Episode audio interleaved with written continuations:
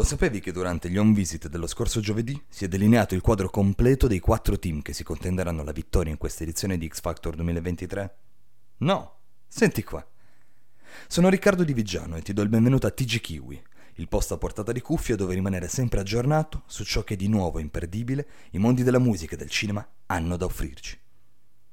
Non mancano le novità, non manca la ciccia in questa croccante edizione di X-Factor. Tra le più calde, la squadra capitanata da Ambra Angiolini si presenta con una formazione di talenti eccezionali.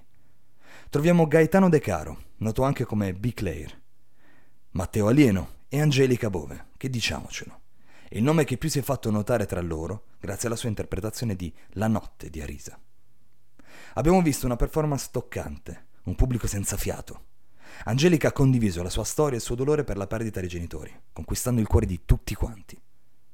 Ne è riprova il video del momento, che ha quasi raggiunto i tre milioni di visualizzazioni su YouTube, dimostrando quanto il suo talento abbia colpito nel segno.